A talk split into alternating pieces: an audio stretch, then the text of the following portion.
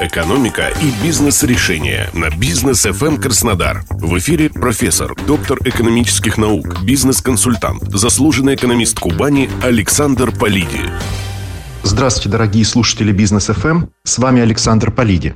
То, что делать экономические и финансовые прогнозы сейчас дело бессмысленное, это постулат. На протяжении трех недель уровень неопределенности и абсолютно беспрецедентной турбулентности только нарастает. Тем не менее, и сегодня, как и в прошлый раз, обсудим то, что практически однозначно станет данностью и реальностью для бизнеса. Очевидно, что наша страна была весьма плотно встроена в глобальную экономику, как и подобает великой державе. Глобальная экономика – это то, что выгодно абсолютно всем. Ни одна экономика сегодня не обладает и не может обладать исчерпывающим ресурсным, технологическим и тем более интеллектуальным потенциалом для удовлетворения исторически сложившихся потребностей общества на достойном уровне. О силе встроенности говорит тот факт, что за последние 30 лет именно валютные кризисы, падение курса рубля и последующий разгон инфляции пять раз разрушали в той или иной степени сложившееся хозяйство. А затем с той или иной скоростью экономика восстанавливалась. Кстати, самый быстрый, впечатляющий экономический рост, сопровождавшийся ощутимо превосходящими инфляцию темпами прироста дохода населения, был характерен для середины нулевых годов. Именно в это время наша экономика наиболее активно включалась в международное разделение труда, а следовательно максимально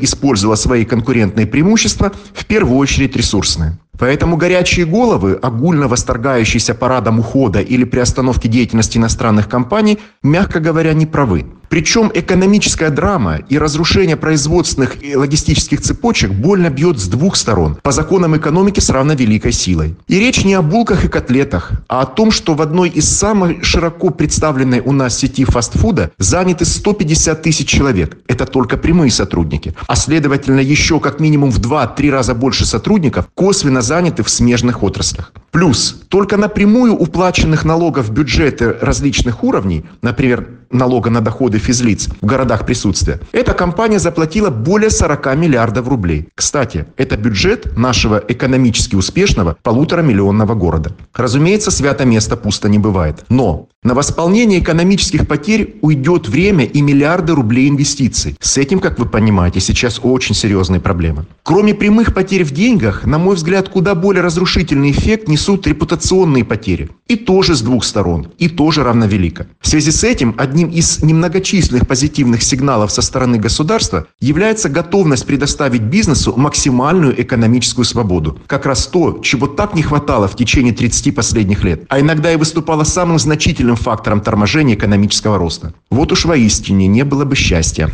Для меня абсолютно очевидно, что центр восстановления нашей экономики сместится на уровень малого и среднего бизнеса, того, для которого свобода предпринимательства означает прямую экономию на издержках. А еще Потому что именно этот сектор экономики наиболее быстро и продуктивно способен приспособиться к очередной новой реальности, рачительно используя собственные или заемные, но заметьте свои, а не абстрактные деньги налогоплательщиков. Я уже говорил, что для формирования устойчивых экономических трендов требуется три квартала. И именно в это время мы увидим, очень на это надеюсь, реальное новое качество регулятивной среды. Созданное не для какого-то формального, пусть и очень красивого рейтинга, а для перелома общественного сознания в пользу предпринимательства как почетного почетного, нетоксичного и выгодного дела. В противном случае восстановление и тем более грядущий рост будут отложены на неопределенное время. С вами был Александр Полиди. Услышимся на Бизнес ФМ.